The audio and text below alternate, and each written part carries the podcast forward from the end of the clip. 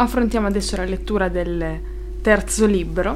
Il terzo libro, come sempre, si apre con un proemio e eh, nel proemio si ha un altro inno che celebra sempre Epicuro, i cui insegnamenti, rivelando la vera natura dell'universo, dissolvono i terrori degli dei e dell'oltretomba. C'è una piccola ricapitolazione dei due libri precedenti e poi viene annunciato il nuovo argomento. L'argomento del terzo libro è l'anima umana. Scopo della trattazione è quello di provare eh, la vanità del timore della morte, eh, paura che angoscia gli uomini e li spinge all'abiezione, al delitto. E quindi con questo inno eh, celebrativo nei confronti di Epicuro si esprime sempre il grande riconoscimento che sia Lucrezio sia il genere umano deve eh, a Epicuro, considerato padre. Eh, tu nostro padre sei e scopritore del vero, eh, tu pater es rerum eh, inventor, tu ci largisci insegnamenti paterni, tu patria nobis suppedis, suppedita precepta, eh, e dalle tue carte, o glorioso, come le api nei pascoli fioriti delibano ogni corolla, così noi ci nutriamo di tutte le tue aure parole, aure degnissime sempre di eh, perpetua vita, di vita eterna. Quindi mh, i seguaci di Epicuro sono rappresentati in questo paragone come le api che si pascono e si nutrono dei fiori, che fuori di metafora non sono altro che gli insegnamenti deliziosi e sempre eterni Eh, di Epicuro. Ehm, perché il motivo di questa importanza data a Epicuro è perché proprio grazie al suo genio divino, ehm, divinamente, si sperdono i terrori dell'anima, diffugiunt animi terro- eh, terrores, e le barriere del mondo dileguano, cor eh, moenia mundi discedunt, per lo spazio immenso vedo attuarsi le cose, totum video per inane geri res, quindi vedo e abbraccio la totalità dell'esistenza. Appaiono il divino nume, le sedi quiete, che i venti non scrollano, né le nuvole aspergono di rovesci, né la neve rappressa dal crudo gelo candida cadendo mai viola, ma sempre lipi- limpido l'etere si incurva su loro e sorride in un dilagare di luce. Et large eh, diffuso lumine ridet. Eh, tutti i beni poi largisce la natura, né alcuna cosa disfiora mai la pace dell'animo. Per contro, in nessun luogo nusquam eh, apparent templa cherusia, in nessun luogo appaiono i templi acherontei, né la terra, e di ostacolo a tutto ciò che si scorga, Eh, che sotto i piedi si compie nella profondità dello spazio. Dinanzi a queste cose ehm, non so che divino piacere e un brivido mi afferra, eh, quedam divina voluptas precipit acque horror, quindi l'ebbrezza e la paura, perché dal tuo genio natura così è disvelata in ogni parte e tanto manif- manifesta a noi si apre. E quindi ehm, Lucrezio arriva ad esprimere il senso di questo terzo libro e dice che a questo punto è necessario illuminare con i suoi versi la natura della mente e dell'anima. Ehm, anime natura videtur atque anime claranda mei sian versi busesse.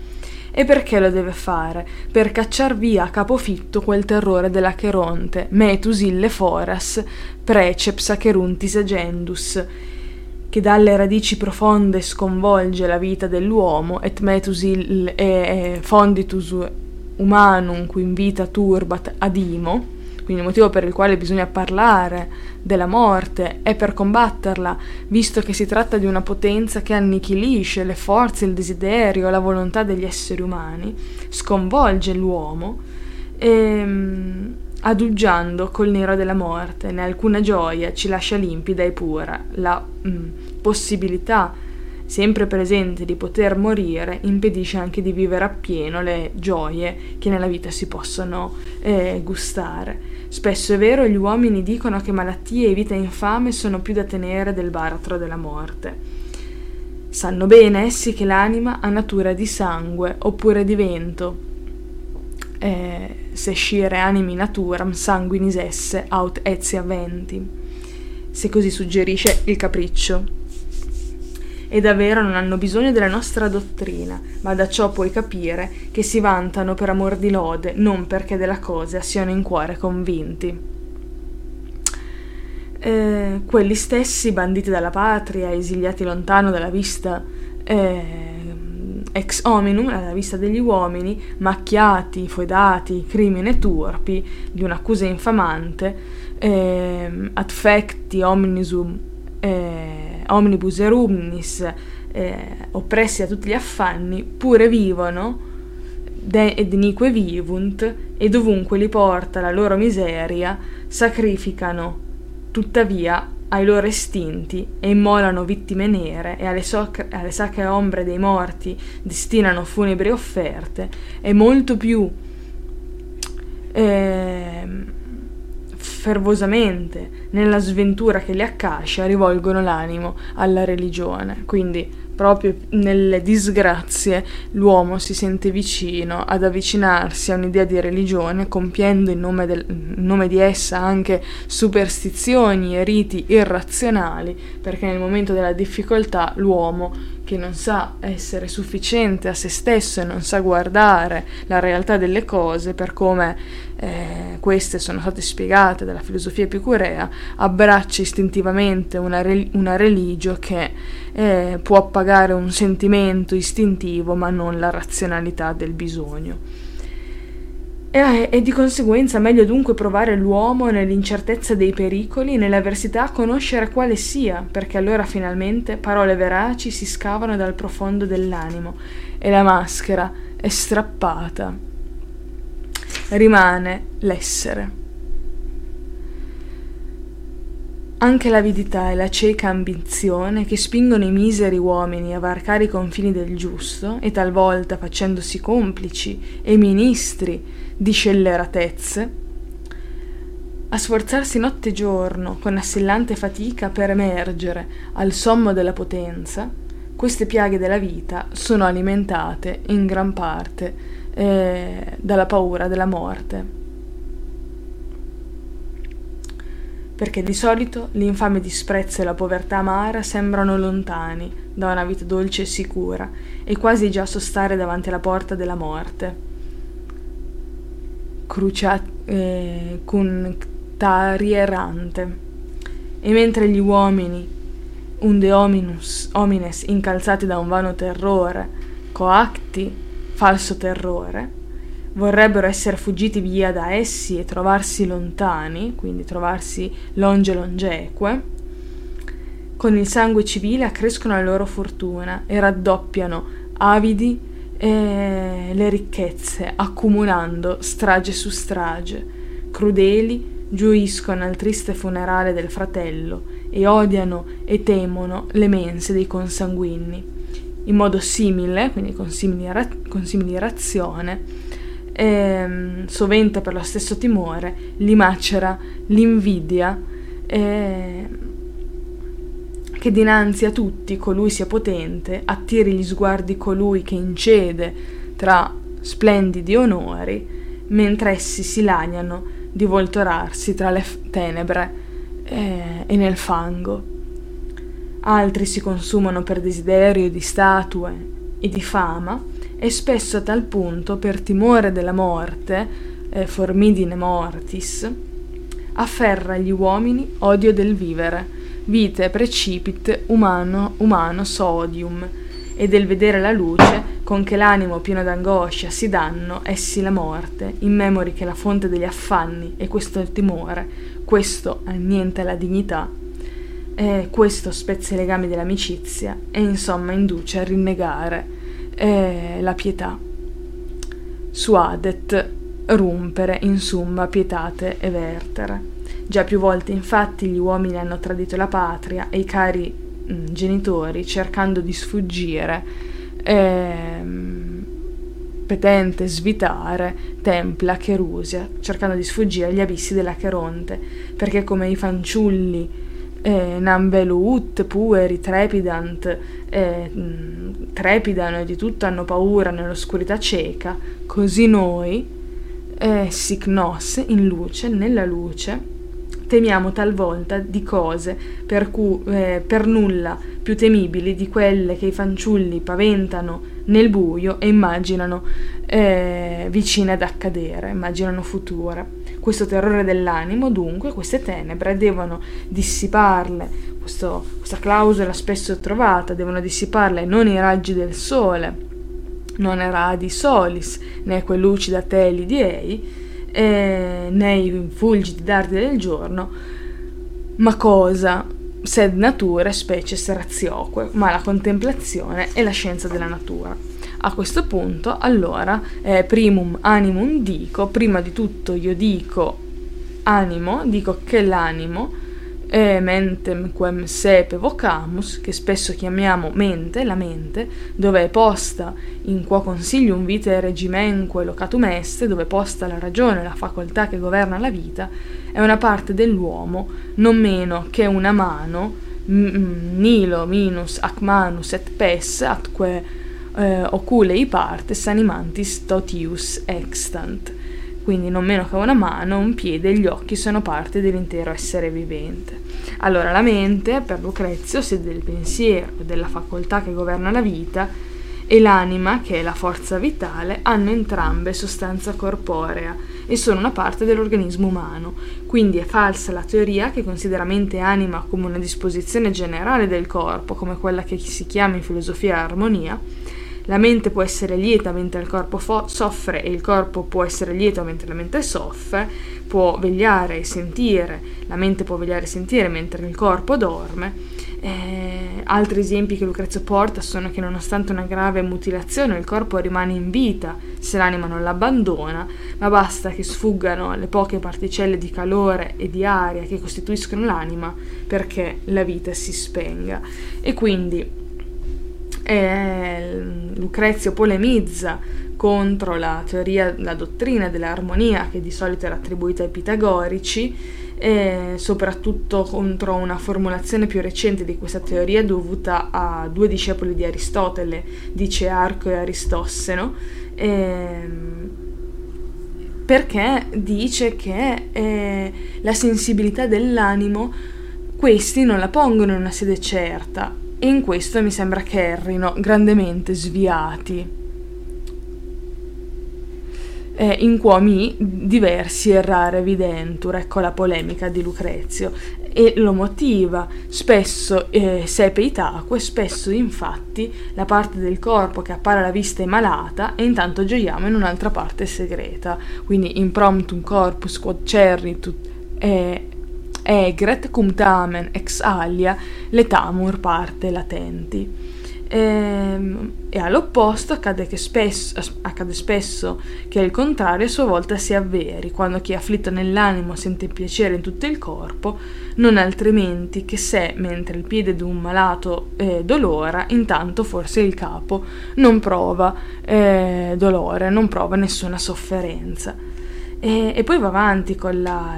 Mm, con gli esempi e, e con le spiegazioni. Ora perché tu conosca che anche l'anima è nelle membra e che non in virtù d'armonia il corpo è abituato a sentire, pensa che anche strappato una grande parte del corpo eh, pure la vita spesso s'attarda in noi nelle membra. E la vita ancora, quando pochi elementi di calore sono fuggiti e fuori per la bocca, se esalata un po' d'aria, subito abbandona le vene e lascia le ossa, eh, deserit ex templo venas atque ossa reliquit, da ciò puoi comprendere che non tutti gli elementi hanno le stesse funzioni, eh, né in uguale misura sostengono la vita, ma più questi semi che formano il vento e l'ardente calore fanno sì che la vita dimori nelle membra. E c'è dunque un, nel corpo stesso calore e un soffio vitale, calor ac ventus vitialis in ipso corporo, corpore, che abbandona i nostri arti morenti. A questo punto ci si interroga eh, sul, eh, sulla relazione tra la mente e l'anima. E inizia con, il, con questo passo Eh, che riguarda la definizione epicurea di animus e di anima, quindi mente e anima. Esse sono strettamente congiunte ehm, e connatura- eh, connaturali e sono diverse solamente per sede o funzioni. La mente è radicata nel petto e presiede le funzioni psichiche, mentre l'anima è sparsa per tutto il corpo ed è coordinata dalla mente. E il bersaglio polemico di questa tesi epicurea, che insiste sulla comune natura corporea di mente e anima, è la distinzione platonica tra nous e psyche. E quest'ultima a sua volta si divide in tmo, eh, tmos, anima irascibile, e eh, anima concupiscibile. Per Platone infatti si tratta di entità non corporee, nettamente se- se- separate tra loro e gerarchicamente sovrapposte. Al nous, che è la parte più nobile dell'anima, quella situata nel cervello ed emanazione della perfezione ideale, divina, spetta il controllo, in alleanza con la parte irascibile, situata nel petto, dell'anima concupiscibile, che si trova invece nei visceri, negli organi sessuali, su cui verrà quindi esercitata la virtù della temperanza. Su questa visione eh, gerarchica tripartita dell'anima, Platone, nel quarto libro della Repubblica, modella poi la propria proposta politica, perché nella Callipolis saranno i filosofi, i cultori del, del nous, delle grandi verità ideali, con l'aiuto dei guerrieri, eh, che sono i cultori del tmos, dell'ira, in questo caso però l'ira giusta, perché si rivolge contro i nemici della città, a combattere i pericoli esterni e a imporre la temperanza sul variegato mondo della produzione, altrimenti è prono alle sollecitazioni dell'anima concupiscibile, all'avidità e infine alla tentazione della tirannia. Anche con Lucrezio ed Epicuro la concezione di animus e di anima come di entità organiche e interdipendenti tra loro e col resto del corpo è solidale con il tipo di società prospettato, ma si tratta di una comunità fondata sui valori dell'amicizia, sui valori dell'uguaglianza, dell'aiuto reciproco, in cui gli individui troveranno il modo di eh, soddisfare il benessere necessario alla salute del complesso organico di anima e, e corpo. E qui il nostro poeta filosofo, dopo aver descritto la natura e le diverse funzioni di animus e anima, con le loro reciproche relazioni e il loro rapporto con il resto del corpo, conclude soffermandosi sulla costruzione dell'animus e sulla sua costituzione, la parte eh, egemone di tutta la sostanza psichica, perché è composta da corpuscoli minimi, rotondi, e particolarmente adatti a muoversi velocemente o a essere mossi da uno stimolo eh, anche mh, leggerissimo. E quindi dice: Nunc animum atque animam dico coniuncta teneri inter se atque unam naturam conficere ex, sed caput esse quasi et dominari in corpore toto consilium quod nos animum mentemque vocamus. Idque situm media ragione in pectoris eret, hic exulta me enim pavor ac metus, ec loca circum letizie mulcent, hic ergo mens eh, animusquest. Ora, io dico, sto traducendo questa parte, ora io dico che mente e anima si tengono avvinte tra loro e formano di sé una sola natura, ma che in certo modo è la testa mh, eh, e domina su tutto il corpo la ragione, che noi chiamiamo anima e mente, e queste saldamente radicate in mezzo al petto. Qui infatti palpitano l'ansietà e la paura, qui intorno le gioie ci accarezzano, qui è dunque l'intelletto e la mente. Ehm, animum atque animam, quindi la mente e l'anima, sono i soggetti dell'oggettiva, retta da dico, Eh, come vedremo anche nei versi seguenti, la distinzione di luoghi di funzione dell'animus rispetto all'anima non si rifà al dualismo greco di nous e psiche, per, ma alla dottrina di Epicuro, che teorizzava un'unica entità, la psiche, distinta però in una parte razionale, il logikon, e una irrazionale, la, la logikon. Poi atque unam fino a sé, ancora un'oggettiva, in dipendenza da dico del verso precedente, quindi che formano tra loro una sola natura.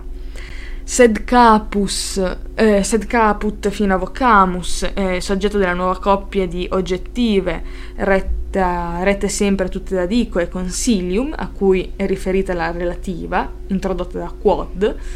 Eh, il consilium traduce il greco to logikon, idque fino a eh, eret, con ide che è propriamente riferito a consilium, e media ragione in pectoris e l'anastrofe per in media ragione pectoris, affermando sulla scia di Epicuro che l'animus che rappresenta la guida dell'uomo si trova in mezzo al petto, Lucrezio si discosta da quanto era stato scoperto da Alcmeone nel sesto secolo avanti Cristo e poi approfondito anche da Anassagora, da eh, Ippocrate, e nel quinto quarto secolo avanti Cristo, cioè che il centro di coordinamento delle nostre attività psichiche sia il cervello. E alle spalle dell'epicureismo c'era la tradizione aristotelica che teorizzava invece che questo centro fosse nel cuore. Hic, qui avverbio di luogo, che è ripetuto anche al verso successivo, ehm, exultat, riferito ai due soggetti, Pavo e Remetus, eh, ec loca circum è un'anastrofe per circum ec loca, e hic fino a animusquest abbiamo un, una feresi per animusque est. Si nota come in questi due versi Lucrezio confonde la, distizio- la distinzione tra il metus e il resto dell'animus, perché i suoi esempi riguardano solo le emozioni di gioia e di dolore e non valgono quindi a provare l'ubicazione eh, della mens nel petto. A livello stilistico emerge l'anafora hic, ec, hic, che conferisce forza e impeto ai versi e fa passare in secondo piano eh, questa appunto approssimazione di contenuto. Cetera pars, anime per totum eh, dissita corpus. Siamo qua. Paret et ad numen mentis nomenque movetur, idque sibi solum per se sapit, id sibi gaudet, cum neque res animam neque corpus commovet una, et quasi cum caput aut oculus temptante dolore, leditur in nobis, non omni concruciamur corpore, sic animus non nunquam leditur ipse, letiziaque viget, cum cetera pars animae, per membra atque artus nulla novitate cietur, verum ubi, vehementi magis est, commotame tu mens, consentire animam totam per eh, membra videmus, sudoresque ita palloremque existere toto, corpore et infringi linguam vocenque aborieri, caligare oculos, sonere auris, succidere artus, denique concidere ex animi terrore videmus, sepe homines facile ut, quivis hic noscere possit, eh, esse animam cum animo coniunctam, que cum animi percussast, exim corpus propellit et icit.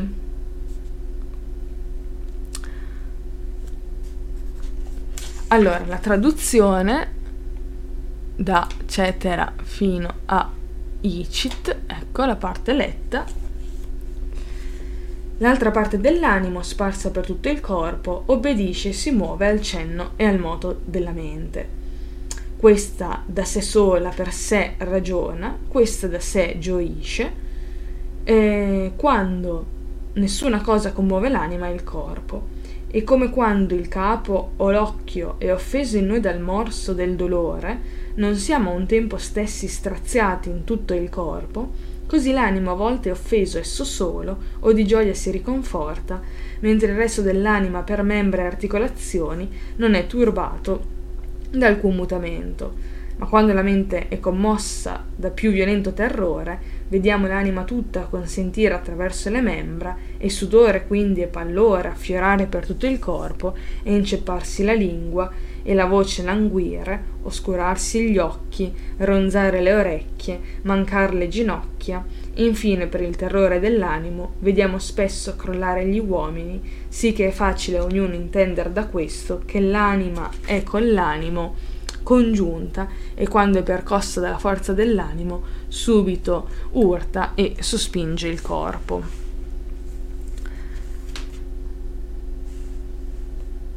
Allora, ehm, dissita sta per diffusa, paret sta per obbedisce, eh, et ad numen movetur.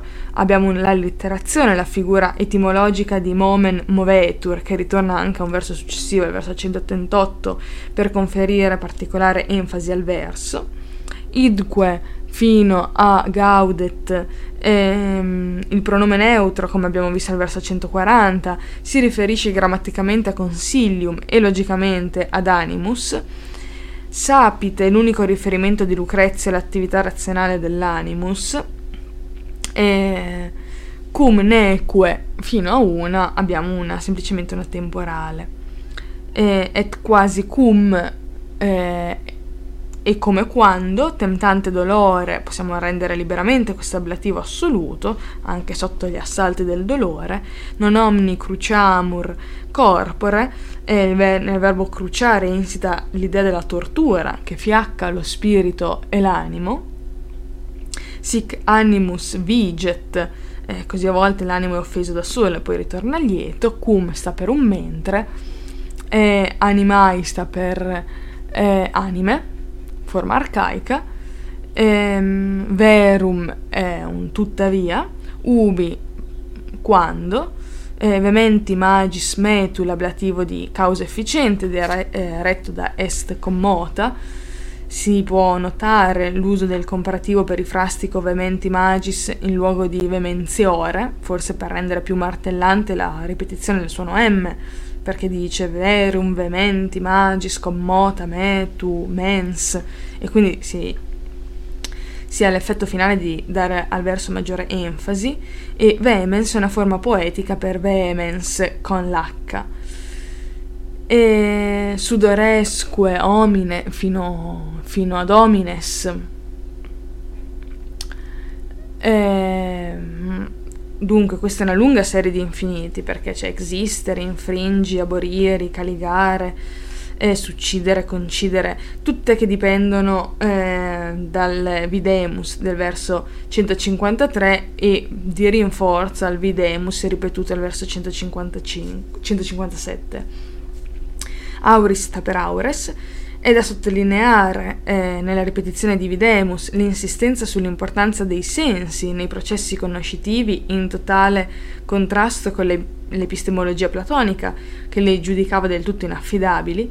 Invece per gli epicurei Lucrezio persino l'uomo della strada, il quivis, il chiunque del verso centocinquantotto, se opportunamente istruito, può vedere i fenomeni e quindi trarre le dovute conclusioni sulla natura dell'anima. La eh, descrizione del sudore, del pallore, della lingua che si blocca, la voce che si smorza, si strozza, lo svenimento dell'uomo a cui cedono le ginocchia perché colpito da grande paura, ricorda molto da vicino, in questa serie incalzante di bozzetti, le rappresentazioni di Saffo, il suo frammento trentuno, nonché di Catullo, il Carme, eh, che riprende questo, questa poesia di Saffo sugli effetti dello sconvolgimento amoroso.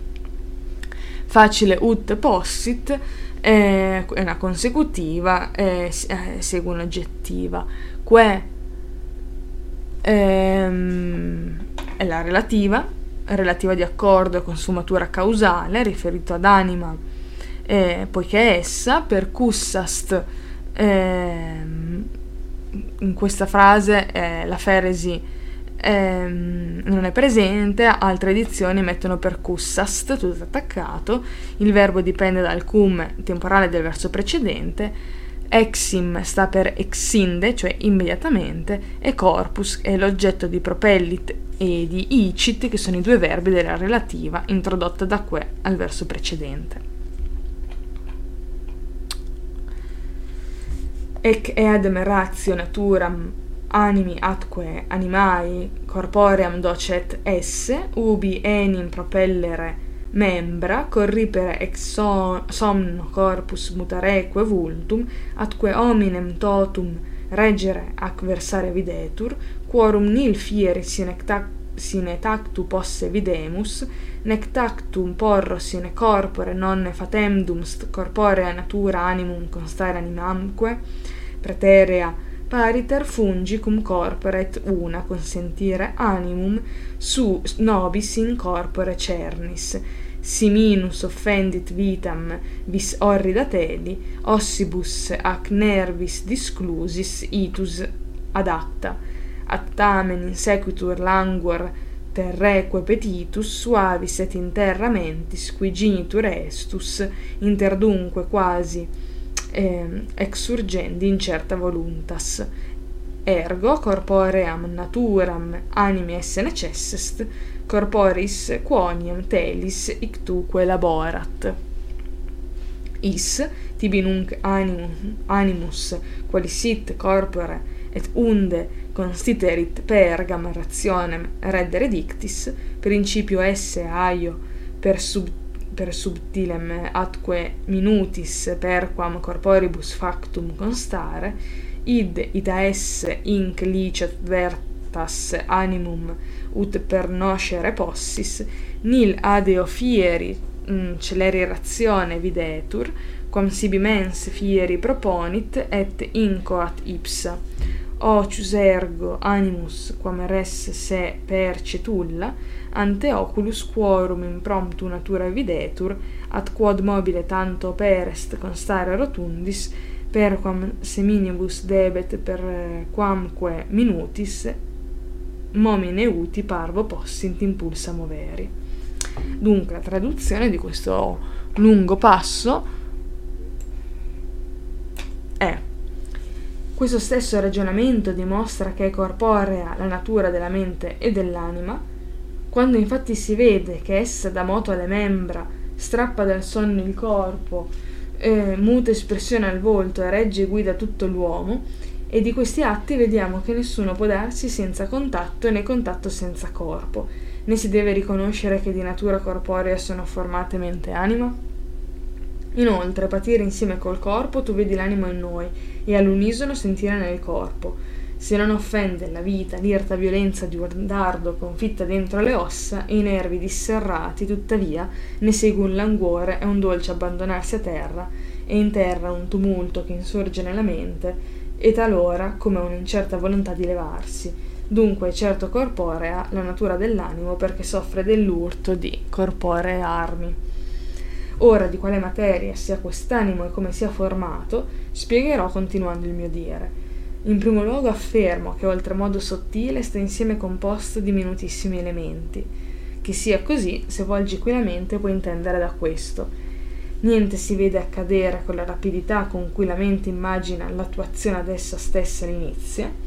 L'animo dunque si muove più veloce di tutte le cose, la cui natura appare manifesta davanti ai nostri occhi, ma ciò che è tanto mobile deve comporsi di semi oltremodo torniti e sottili, perché possano muoversi spinti da piccolo impulso. Quindi, da ec edem fino ad esse eh, si spiega la corporeità dell'anima e della mente, che è stata finora data per scontata, e in questo passo viene esplicitamente dimostrata, visto che esse mettono in movimento il corpo, cosa che presuppone contatto tra le due realtà e quindi la loro corporeità. Inoltre soffrono entrambe la relazione alle alterazioni del corpo, e anche Aristotele e gli Stoici avevano espresso una concezione organicistica dell'anima, mentre per i platonici essa era una realtà immateriale. A differenza degli aristotelici e soprattutto degli Stoici, gli epicurei insistevano sulla mortalità dell'anima simultaneamente a quella del corpo. Ubi enim fino a eh, videtur Quindi dal momento infatti che si vede l'anima dare il movimento alle membra, strappare il corpo dal sonno, eccetera, abbiamo l'ubi che ha valore causale, videtur ha il significato originario di passivo di videre, quorum nil fino a videmus, ehm, delle, co- delle quali cose vediamo che nulla può accadere senza che ci sia un contatto, con nil che sta per nil, nec tactum fino a eh, corpore, si sottintende fieri posse videmus, quindi vediamo che non può verificarsi. Non fatendum, fatendums, eh, aferesi, per fatendum est, abbiamo anche la perifrastica passiva impersonale, non bisogna forse ammettere il verbo principale di tutto questo lungo periodo. È un'interrogazione retorica con nonne perché si presuppone una risposta affermativa. Corporea natura è l'ablativo di eh, qualità. Constare, il verbo equivale qui ad esse, diretto sempre da fatumdest. Praeterea cernis eh, presenta il nobis, condativo etico, condativo di interesse, che sostituisce spesso il, nel latino il nostro possessivo. Siminus fino a teli, eh, cioè se la terribile forza di una freccia non estingue la vita, è la protasi di un periodo ipotetico della della realtà, mentre ossibus ac nervis disclusis è l'ablativo assoluto. Intus adatta, il participio da adigere, immergere, conficcare, che è congiunto per enallage con il soggetto della frase vis orrida, mentre logicamente va riferito a teli. Attamen, eh, apodosi del periodo ipotetico, che riprende il siminus, ehm Terreque, petitus suavis, competitus da petere, secondo soggetto di insequitur, è un sostantivo della quarta declinazione che si può tradurre solo con una perifrasi. Suavis è predicativo del soggetto. Ehm, l'estus mentis indica una sorta di stato di delirio causato dal venir meno delle forze, interdunque talvolta, exurgendi incerta voluntas è il quarto soggetto di insequitur, cioè Eh, un, un'incerta volontà di rimettersi in piedi. Ergo introduce la conclusione del, del ragionamento, eh, necesses aferesi per necesse est, regge la precedente soggettiva eh, in cui naturam, anime e soggetto e eh, corpoream esse il predicato, corporeis va legato sia telis sia ictu. Eh, quindi ora proseguirò a spiegarti, reddere razionem, con le parole, di che tipo di materia sia composto questo animo, quali corpore, ablativo di qualità, introduce come successivo unde una interrogativa indiretta, eh, principio fino a eh, constare, ehm, con constare che anche in questo caso equivale ad esse, dimostrate la corporeità dell'anima e dell'animo in quanto in grado di mobilitare il corpo e di soffrire in seguito alle alternazioni di esso, Lucrezio deve illustrare come essi siano fatti. Poiché la materia è costituita di atomi, l'anima sarà fatta di atomi più leggeri, più mobili, più piccoli, più sottili. Id ita fino a possis, quindi da questo puoi capire, facendo bene attenzione ciò che sia così, l'avverbio inc è prolettico rispetto ai versi seguenti. Lut introduce semplicemente la finale. Eh, nil fieri videtur, nulla si vede accadere, abbiamo ancora una volta videri usato come passivo di vedere, adeo eh, celeri razione, una perifrasi per tam celerite, celeriter, qui risponde il quam del verso successivo, quam ipsa eh, quanto ciò che la mente si raffigura che accada fieri e cui essa stessa dà avvio, quindi niente più veloce della ricezione da parte della mente di un'immagine e della sua traduzione in atto. L'ellissi di quod, qui, ut, cum, si dopo il quam è un fenomeno comune della lingua latina ed è quasi una forma colloquiale. Ehm, ocius fino a ulla ehm, ha una costruzione animus ergo perci et se, cioè si muove ocius più rapidamente quam resulla. Il relativo quorum potrebbe essere un plurale neutro riferito a senso al singolare collettivo res ulla. Ehm, ma ciò che è mobile a tal punto, tanto opera e tanto opera è un avverbio, ehm, ovvero come gli atomi di cui è fatta l'anima, opera est aferesi per opera, ablativo concordato con tanto, ed est, terquam, del tutto, completamente, ripetuto a, determina- a determinare tanto rotundis quanto minutis, debet regge constare al verso precedente, ehm, momine moveri, eh, il soggetto è semina, cioè gli atomi, eh, momine ut- uti parvo e anastrofe per uti che sta per ut, nomine parvo. Si può notare ancora la figura etimologica di momine moveri, come al verso centoquarantaquattro, che crea e delimita un efficacissimo schema allitterativo simmetrico con consonanze, eh, le consonanze della M e della P. Questa funzione di schema sembra quella di conferire la massima incisività fonetica al verso e rendere quindi più assimilabile il suo messaggio. Fermandoci un attimo a questo punto, possiamo vedere che Epicuro, ma anche gli stoici, non sono stati certo i primi nella storia del pensiero eh, occidentale ad attribuire una natura corporea all'anima. Essa era già stata teorizzata da Democrito, da Leucippo e dopo Platone. eh, Aristotele parla di un'anima organica, Ehm, solidale con le esigenze e le condizioni del resto del corpo. Denomina la terza parte dell'anima platonica quella concupiscibile come parte nutritiva o vegetativa, trasforma quindi i desideri platonici in funzioni fisiologiche. Queste funzioni escono quindi dalla dimensione della turbolenza psicologica per entrare in quella della normalità biologica. Epicuro e la sua scuola operano all'indomani di questa rivoluzione, ma devono continuare a battersi ehm, contro il sistema platonico. E qui è interessante vedere come Lucrezio si adopera in questo passo a dimostrare la corporeità, quindi l'interdipendenza col corpo, non solo dell'anima, ma anche della sua parte gem- egemone che è l'animus, ovvero la mente.